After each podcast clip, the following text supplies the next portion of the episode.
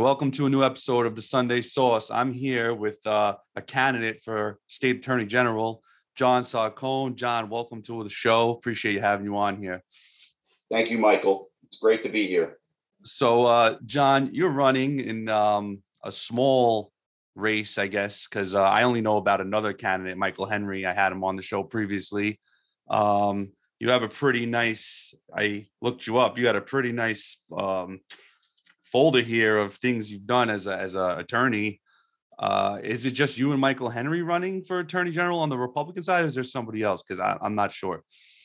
Well, Joe Holland, who had run a number of times for statewide office, uh, mm-hmm. recently dropped out of the race. Okay. So, uh, but other than uh, uh, Henry, um, I'm I am the only one. Um, so that's good then. So I mean, because a lot of a lot of states have a very uh, heavy, especially what's going on in the political climate. They have a very heavy Republican ticket to get on that primary. So I mean, for New York to only have two people, that's actually it's pretty good. I mean, you know, you see you see like the the governor race. I mean, you got Lee Zeldin, you got um, what's his name? Rob Astorino. Astorino. Uh, you got, I mean, Giuliani. I mean, honestly, nice guy, but unfortunately, I don't think he has a chance because um, you know his dad, the whole Trump stuff going on. So mm. I think that's unfortunate. Um, but yeah, I mean, the attorney general race, two people. Um, how how did you? What was your becoming a lawyer? How did you come to this point? Well, it's a it's a good question, Michael, because I had um, I had a 20 year law practice that I developed on my own Mm-hmm. And I, you know, I grew up in a, a, nice little small community in Croton on Hudson, New mm-hmm. York. My father was a police officer, my mother a homemaker, the oldest of four.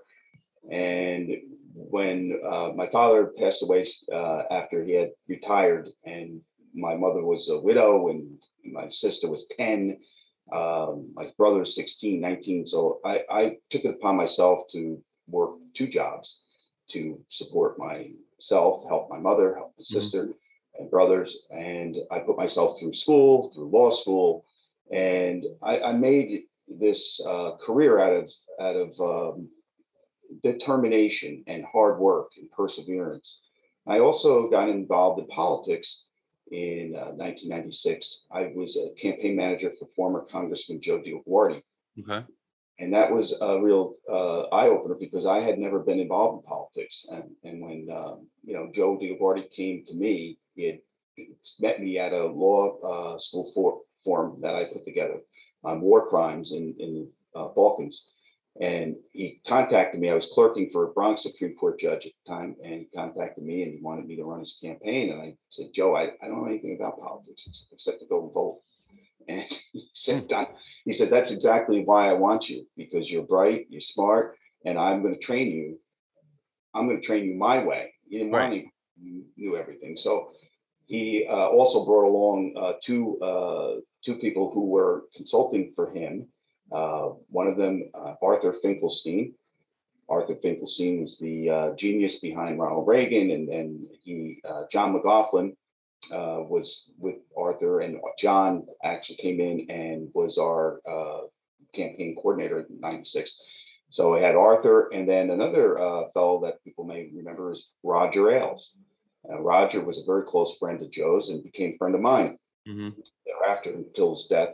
So I had good uh, mentors, and I learned how to uh, do what I'm doing now from the best. So from that uh, I became a district leader. I became uh, uh, chairman in town, Cortlandt, and I ran for assembly in 1998 and mm-hmm. 2000. So my career then took off as far as a lawyer it was concerned. And I built up a great practice, a general practice. And as you saw from my resume, I've, I've had uh, cases in, in federal court and state court. I've sued the biggest oil company in the world, ExxonMobil, and, and mm-hmm. won. Right. And I've had small cases as well. I've been in the municipal courts. I was a municipal attorney, so I understand you know, government. I understand how it functions and works uh, with the public sector, and I represented labor unions as well. So from there, um, in uh, December of 2015, I joined the Donald J. Trump campaign as a lawyer. Mhm. And in 2016, I became one of the key uh, lawyers on that team. As you know, he was uh, there were 16 uh, people in the primary, and he was number 17. That's how far off he was. Right. He, he wasn't even in the in the He, conversation. he, he wasn't even in the conversation at the time. Correct. Correct. But uh, I look, I, I was sick and tired of Washington and, and finger pointing. I mean, when we elect, when we elect people, we expect them to do the people's business. Mhm. That's what we want. That's all we want.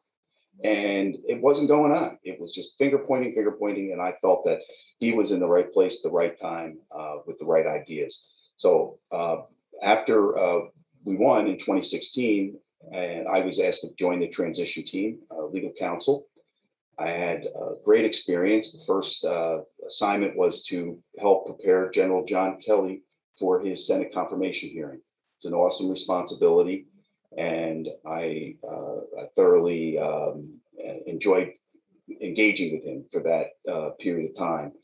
And from there, I was asked to uh, join the administration but I did not want to move to Washington. So um, the uh, the president uh, tried to nominate me for a federal judgeship Wow.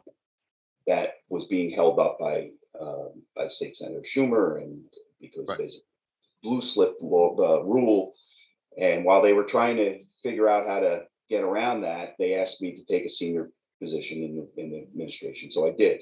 I became the 14th regional administrator for the United States General Services Administration in Northeast Caribbean region. It was based in New York, which is what I wanted. Mhm. I closed my law practice and went to work for the American people.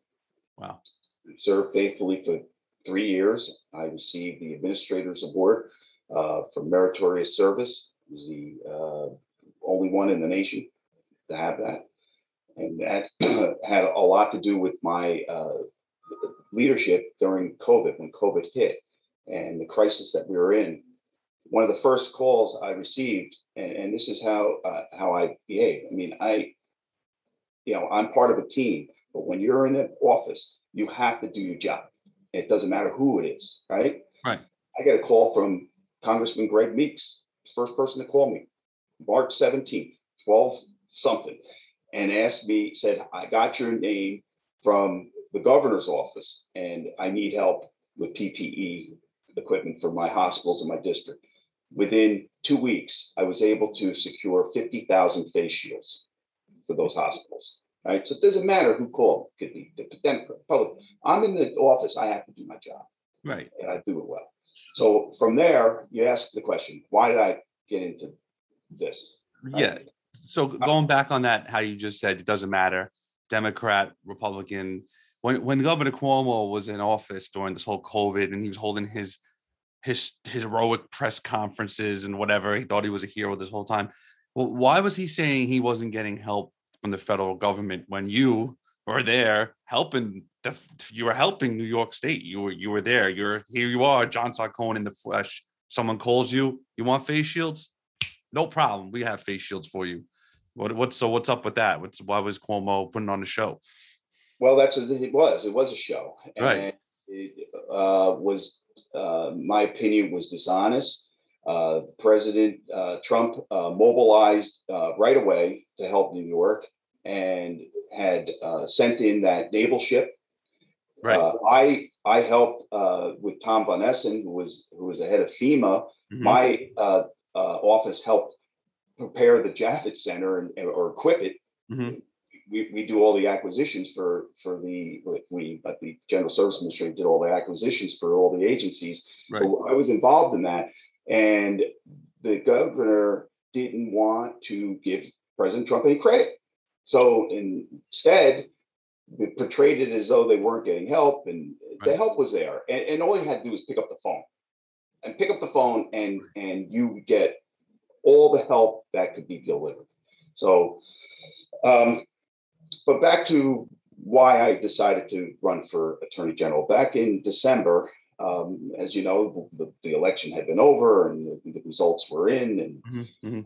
everyone's scrambling to figure out what they're going to do. I I was asked uh, approached by a number of prominent uh, people if I would be interested in running for Attorney General. Right. And I, I didn't really have any ideas of what I was going to do after January 20th when I had to resign. Mhm. But after January 20th, I went back a little bit to my law practice and maybe I, I was thinking about going into uh, to, to, to a couple of law firms. And it was uh, then people circled back to me and said, look, you know, we think you should run for this. Then after that, I met with uh, political leaders on in the Republican and Conservative Party, people who have been my friends for 25, 26 years, and talked about it. And they said at the time, there's nobody out there. Right. And I said, well, then, you know, I'll go for it. I, I said from the beginning, either I'm going to be the nominee or I'm not doing this. I'm not doing this for John Sarcone. I'm doing this for, for us. Okay. I'm a New Yorker. I grew up here. Mhm, My kids are here mhm. and I'm not leaving. I'm I'm staying for the fight, and we're going to win. So if in May, I decided to go ahead and go for it. So I announced I was seeking the nomination. I never went around portraying myself as a candidate. Never. Because why? I learned from who? Joe DioGuardi, Arthur Finkelstein, Roger Ailes, you're nobody until the party says you're somebody. So respectfully, I went to all 62 counties.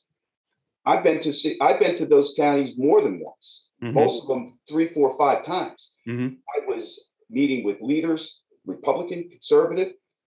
I got to know them. They got to know me. Because if they didn't trust me, how am I going to embrace an endorsement? I'm not forcing myself on anyone. Right. You either want to support me and you believe that I can do this and I have the background, the capability, or you don't. And I'm okay with that. If you decide, you know what, John, we just don't think that you're uh, the right fit, that, that, no problem. I'll go back to my cushy uh, life as a as a successful lawyer and litigator. But so far, I've had overwhelming support throughout the state of New York from both Republican and conservative, and I um, I am feeling uh, very uh, confident that I will be the nominee for both those parties come uh, February 26th the Conservative Party, and the 28th and March 1st is the Republican Party. Interesting. So have you gotten any major um endorsements down in the city yet? Because I know you're from the upstate. I mean, Croton on Hudson really isn't upstate to me, but to us, to us, it's upstate. Yeah. But have you had, have you got any major endorsements from down here yet? No, not yet. Not yet. Uh, You- You're working uh, on it. I, well, I'll be appear, appearing um, tomorrow uh, tomorrow night, Bronx County, uh, and uh, Republican Committee, and I'll be appearing in Brooklyn on Wednesday night. And I hope that um, that I'll have both of those endorsements from the from the Republican parties um, committees in those two counties. I have um, I have received uh, endorsements from counties uh, and from county committees Mhm. already. Mhm. Wayne County, uh, Delaware County, Okay. and Sullivan County. The entire county committees had already uh, endorsed me. I have a. I have a summer house in Sullivan County, actually. So it's nice. Yeah. It is beautiful. hmm I have, um, I mean, throughout the state, there are county chairs that have endorsed me. There are state committee people that have endorsed me. Uh, all over, all over, uh, and the Hudson Valley, all the counties in the Hudson Valley, the uh, from uh, from Rockland, Westchester, Orange, Dutchess, Putnam, Ulster, Columbia Wow. have endorsed me.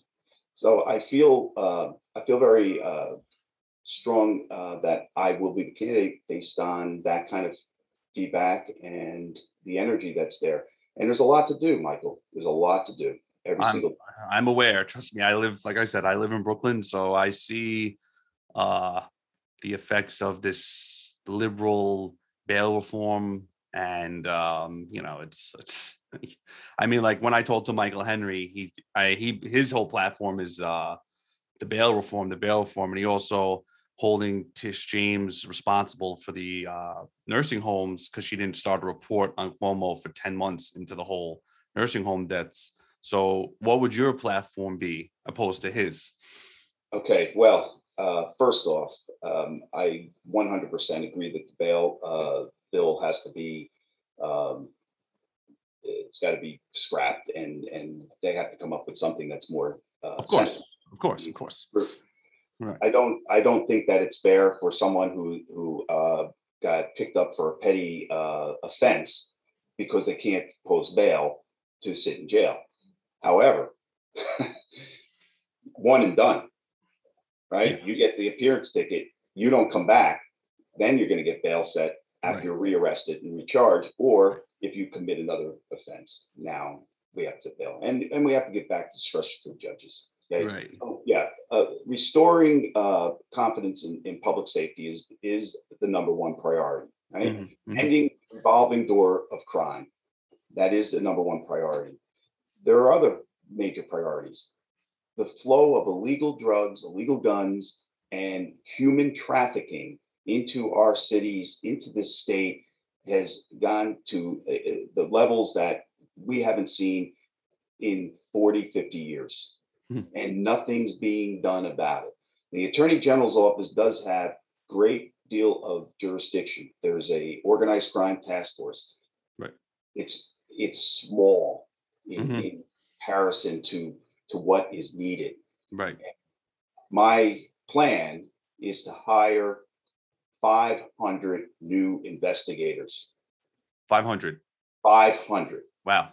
and and say say well where are you going to get the money for that well if i can't get the money from the legislature there are 16 offices that are under my jurisdiction i'll close them all i'll use that money because we learned one thing during covid people don't need to work in a brick and mortar uh, setting in an office to get their work done Remote remote works obviously now. So So, so if that's what, Yeah. if that's the drastic step that I'd, I'd have to take, then I will take it.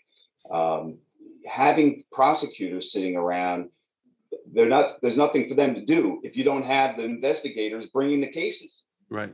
And that, that, I've worked with investigators. I represented undercover narcotics investigators in, in Rockland County. hmm And I know what they have to go through to make a case. And I asked them, I said, why does it take two years for you to bring a case? It shouldn't take that long. He said, well, you know, we've got, you know, vacation time and who's off and who's not on and who's on. And I- I'm like, okay, so let's, let's do this. If we had 10 more investigators in your office, how long would it take you to, to come up with, with the, the case? They said six months. So that's the answer. Right. You- More you man, more man or woman power is the answer. Exactly. So Right, right, I right. get it. I understand it, and Mhm. I'm prepared to do that. Okay. You know, there is public corruption, you know, that, that- it, it goes on, correct? Right. Right. Of course. I'm not targeting anybody. If there is any public corruption that, that comes to my office and my attention, it'll be thoroughly investigated and swiftly resolved. Either we're bringing a case or we're not bringing a case. So nothing's going to be lingered out there. You're not going to see me to holding press conferences talking about high profile case. Who does that? No. the- the the attorney you want to be you know low key you're bringing you're bringing cases you bring investigating you don't talk about that No. you certainly don't prejudge as well hmm right we all have our thoughts and ideas on on things that have gone on that we think is is bad Right. well if if the investigators come to me and say hey we've picked up th- this evidence and we've got this this informant and okay we're not going to talk about it we're going to just do it It's funny. I just had a quick question. It's funny you brought that up. What what would your what's your opinion about because you worked for the Trump campaign? What's your opinion about uh Tish James weaponizing her campaign even before she was elected, saying that she's going to investigate Donald Trump? What, what what was that about? When be, even before she became Attorney General? Well, I think I, I, I could think of a few uh, uh, codes of, of professional conduct that were violated. It- it- it- Right. I was going to say, is, is there something wrong there? Right. That's something. it's, it, it's political theater, and it's it's just it's wrong. And I, I don't understand how how she or anybody else gets away with this. I mean, I would never do that. I and, and I can tell you right now, doesn't matter who it is. If it if it's a family member, I recuse myself. But they're still going to be prosecuted. If I had a family member that uh, was picked up doing something illegal and you know running guns or uh, some other uh, illegal activity that was impacting the state, they'd be they'd be brought to justice. Right. Right. And that's that's the job. Right. You know, the other thing is, I'm a lawyer. Okay, I've had a Mm-hmm. law practice. I practice at all different levels. The, the- these attorney generals that have been there for the last four attorney generals, they didn't practice law. What kind of law they practice? They, I, right, I don't even know her background to be honest. Right, they had a, maybe Yeah. had a job in the in the DA's office for a couple of years or something. Yeah. But you know, I'm a I'm a real practicing attorney, and you have to Mhm. understand uh, what it is to to run a law office first of all, which Mhm. I've done. Mhm. And I could say this: I had the privilege of being asked by the plaintiff in the uh, the case in Nassau County challenging the mask. Right. mandate, hmm The, health commission. That was the county, um, oh, that was the health commissioner or the county executive or something like that. Yeah, yeah, yeah. health commission. Mhm. So I had the privilege of being asked by the Mhm. plaintiff to review those papers. I did. I reviewed them and I gave my honest uh, assessment of of what I thought were the strengths and weaknesses of the arguments. And ultimately, uh, they succeeded uh, in the lower court on those strengths that that I had agreed were were the strongest points. However, I did read the uh, the papers from the, the attorney general, and I found them to be standard canned uh, opposition. It was there was really no substance to it, Right. and and and the bottom line is, as an attorney general, you have an ethical duty to to to advise your clients, and your client might this in this case would have been the health commissioner Right. or the governor, and I would say you you have no authority. There's no authority for you to do this. Don't you have to uphold the Constitution as well?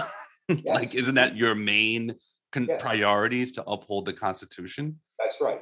That's And- why, isn't this? That's why I don't know. Well, obviously, we know Tish James isn't going to go against Governor Hochul. We we know this already. But let's say Governor Hochul gets el- reelected, right? And you're the Attorney General, and she still has this crazy mask mandate uh, in effect. Are you allowed to to challenge her as a state Attorney General? Is that not allowed? I'm not sure how that works. No, it is it is my sworn obligation to do that. Oh, so you are allowed to say, "Hey, uh, Governor, you know what? This is unconstitutional. I'm going to have to like tell you you can't do this." Absolutely. And, and and that's what the attorney general is there for. The attorney general isn't the surrogate of of the governor. The attorney Mhm. general is independently elected by the people of the state of New York and has a, a, a responsibility to uphold the law and to uphold the Constitution and to advise the executive branch what they should do, what they can't do, what they can do. And So- Yeah, and, and- and that's not being done. It hasn't been done. In fact, they've used that office to weaponize to take out the governor and then mm-hmm. become the governor. I mean, right that's that's that's what i was going to say so she she wanted to run for governor and then i guess she realized wait a minute i kind of took him out so it would look a little bad on my part right i kind of think she she figured that part out so now she wants to rerun for attorney general i don't know consolation prize. yeah because she i think she thinks because i actually looked it up she doesn't even have a campaign office anywhere right now so i think she thinks she's just gonna ride into the sunset and she's like a shoe in that's how like cocky she is to be Yeah. honest it's kind of crazy yeah. Well, it's not gonna it's not gonna work out well for her. I Yeah. One of the things that um that I wanted to say is that you know there it's like how how am I going to win the election? right i was gonna ask you that you took the words right out of my mouth Yeah. How- how am I right? I'm winning it because I'm taking it to the streets. I'm love that love that I- I'm going to be in all of the neighborhoods with all of those the ethnic coalitions that are there. They're they're being victimized. Their their neighborhoods are are yes unsafe. yes and and I'm going to be there. I'm going to be there. I I I John, have- I, I just had this conversation with somebody last night. We literally said all GOP candidates, doesn't matter who they are, mayors, governors, state attorney generals, they do not go into the inner neighborhoods of the city. They're f- terrified for some reason. They need to go and go in there and talk to these people. What are you afraid of? What are you afraid of?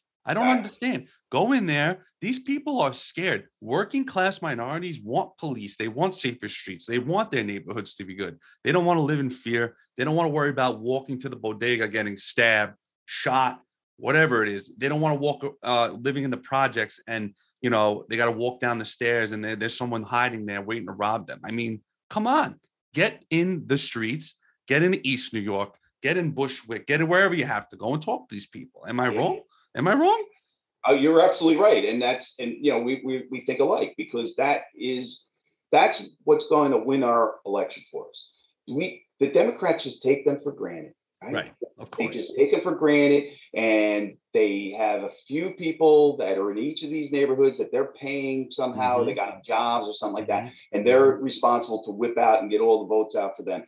And you're right. I, I don't know how many Republicans actually go into the Never seen it. Never seen it. but but I'm I will, and I I'm going so.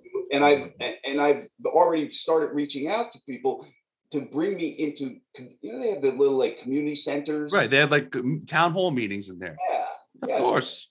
centers, Yes. and I um I could tell you that I've been um you know I've been in in Brooklyn to many different places, and there are Republicans now who are running in neighborhoods that the Republicans haven't run in 30, 40 years. Of and- course. And I, I, I said, look, I want to campaign with you. I want to come to Bushwick. I want to go into the South Bronx. I want to go into uh, Queens and in Astoria and in, uh, and my doctor lives in Astoria. You know, what he told me, he says his mother can't leave their house at, at night.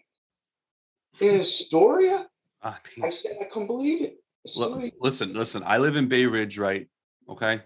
We got a liberal councilman and a liberal senator, Senator Guardinis, Guardinis, whatever his name is. I don't know how that even happened because his dad, hardcore conservative Greeks. My grandmother went to that, her, his dad when he was a dentist, still is a dentist.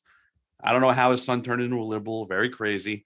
Um, this neighborhood used to be the place. You know, Mar- Senator Marty Golden, obviously, right? You know Marty Golden the honor of meeting a great man Yeah. had this neighborhood clean nothing. You could have walked in this neighborhood at two o'clock in the morning not worry.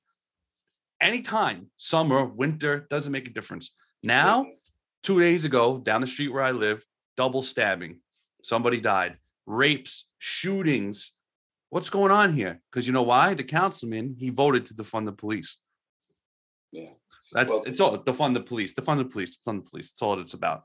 Yeah, and and we're and and because of the uh, uh the bail law. They've empowered, they've empowered criminal activity. correct correct. whatever they they want to do. no shame no shame. They- a kid know- just shot in the bronx just shot a cop and he's out on bail and he's a rapper and he's making videos with illegal guns talking about shooting people and he's a he's a crip he's a known crip gang member. What is i don't understand. Very confused. I don't know Well, well, you know, you're you're a lot younger than me, but when I was a kid, there was a uh, black and white show that was on reruns called The Untouchables, Ah, and uh, it was uh, Eliot Ness. and yes uh, and the uh, uh, they had a uh, task force to rout out uh, crime. Right, right. We're talking about the you know during the Great Depression right when al capone was around the chicago Oh, days yeah and- mhm. and everything. Right. Well, I mean, I feel like I'm in the black and white Untouchables movie now. When you, what you just described, for example, I mean, who does this? Who does this benefit? nobody A law benefit. It benefits criminals. well Okay. i mean yeah That, that's who that's who benefit from it. yeah. and it's uh, it's unfortunate that we had to uh, endure this experiment that has been uh, a disaster, a disaster. And, and uh, just real quick, uh, last night I was at uh, CPAC's uh, dinner. That's Conservative Action, uh, Conservative Party's Action, Mm-hmm. and they had the dinner and they were honoring uh, uh, states s- legislatures who had uh, 100% ratings. Well, Senator uh, Rob Ortt was there as minority leader, and uh, earlier um, that day they had announced uh, they had a press conference and they announced that there's a new uh, piece of legislation that that they proposed in the Assembly and the Senate to uh, make it a mandatory life without parole if you are convicted of murdering a person of law enforcement or any first responder. Oh, good. Life without parole. And you know what the response from the Democrats are? Oh, that's too harsh, right? Too harsh. Yeah, yeah. They they're now they're there are DAs now that are calling for sentences of 20 maximum of 20 years for for cop killers, murderers. I mean, how about the families of those? I mean, fam- my father uh, was a police officer, and and I'm thankful that he was never uh, killed in the line of duty. But I know families whose whose uh, relatives were, mm-hmm. and they can't in 20 years are not going to show up at Thanksgiving um, uh, dinner. Okay? I mean, why should the people who killed them be be uh, sympathized and sent out? It's, John, call me call me crazy, but I'm I'm all about the capital punishment. To be honest with you, I mean, like I'm listen. I don't know about you. These are my opinions. Rapists, child molesters, people who kill cops and first responders. They should just, and once they're convicted, just take them outside, shoot them. Bullets are cheaper than the lethal injection. See you later. Jails will be less popular. You want less populated jails? There you go. You want to save money on lethal injection? There you go. We don't have to pay uh three meals a day for them. None of that. That's it. Goodbye. That's me. That's my opinion. I mean, you don't have to agree with me. I'm just saying this is my opinion. So, well, I'm, I'm, not going to opine on, on that. It's, yeah, that's fine. That's fine. I'm just saying that's my that's my opinion. That's all. That's I, am a law and order guy. Yeah, yeah, yeah, yeah. You know, you, you, there should be no sympathy whatsoever, and I agree 100 percent that you if you uh, murder a, a, first responder, there should be life without parole. Period. Mm-hmm. And in addition to that, I think they also stepped it up where uh, a governor cannot grant clemency to a cop killer. Great, love that. Cuomo granted clemency to cop killers. Yeah, what a cool guy, man. It was his Great last. Yeah. What, what was that? And my father responded to that Brinks uh, robbery. My father was was on the job at the mm-hmm. time. Mm-hmm. He was in Greenburgh, mm-hmm. and across the bridge, the Tappan Zee Bridge, which we hope it's going to be renamed. Um, well, we can only hope. The next governor, as soon yeah. as as soon as we have it. Yeah. But uh, he had to respond to that, and that was scary. Right. Me as a as a as a young uh, man, I was in college, and I was all over the news call home on a payphone to find out if dad was okay mm-hmm. and not they didn't have cell phones then so you didn't you couldn't get in touch with anybody right right right he responded to that and then to have those poor officers slain Nyack police officers and the brinks guard who's who who were murdered senselessly to have have the killer released to go home for thanksgiving is it's just beyond despicable mm-hmm. you, you condemn it you mm-hmm. condemn. I, mm-hmm. I condemn the, the governor, former governor, for doing that. Right. You know where I saw the governor government went wrong with the releasing the prisoners. This is actually they released um, Osama bin Laden's henchman, who was responsible for one of the terrorist attacks in the early '90s. I believe it was like the African embassy. I forgot which one it was because he was too fat because of COVID. But a mob boss who was dying Meanwhile, this henchman killed 300 people with a bombing or whatever with Osama bin Laden, and a mob boss who was literally dying in prison, like crapping in a bag, peeing his pants, dementia. They wouldn't release him on compassionate release. That's when I knew the government when you're releasing terrorists because he's too fat because of COVID, but you can't release a mob boss who's literally going to die probably the next week. I was like, all right, we're done here. The government's there's something wrong with them. You release a terrorist back into a society. I mean, uh, okay, because he's too fat. I never heard this in my life. He's changed. He's a terrorist. He killed 300 people. No problem. Yeah. Well, it, it's that it's got to be uh, fair and even across the board. either correct, right? Do it for for anybody in that situation or mm-hmm. nobody. Exactly. That's what I say. You can't just. it just boggles my mind. That's problems. I mean, yeah. you know, getting back to the attorney general's office, it's not a political office. No. It's it's a it's a law firm. It's mm-hmm. it's the corporation counsel for the state of New York, for the executive branch, for all of the agencies. That's what it is. It's a law firm. You, you, you, you know, it's been treated like a political uh, weapon for the last four governors. Who did we have? We had uh, uh, Spitzer, right? Oh, what a guy! you had Schneider and you had, you know, uh, Cuomo, and then you had her. Yeah, It- It's it's not treated seriously, and I think that that is um, uh, why uh, a lot of the reason why New York is in financial uh, despair as well, because there's money going out the door, uh, lawsuits that are going around that, that Mhm. should never be settled.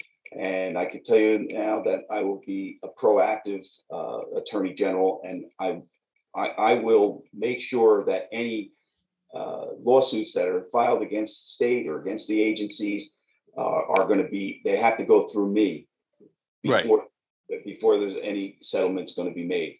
Because I can tell you, I'm not giving away the store. You're just not paying out any kind of settlement. It's not happening. Go ahead and slip on a banana peel in, in the state prison and see how much money you're going to get from the state. Zero. Well, well, you're going to go to trial.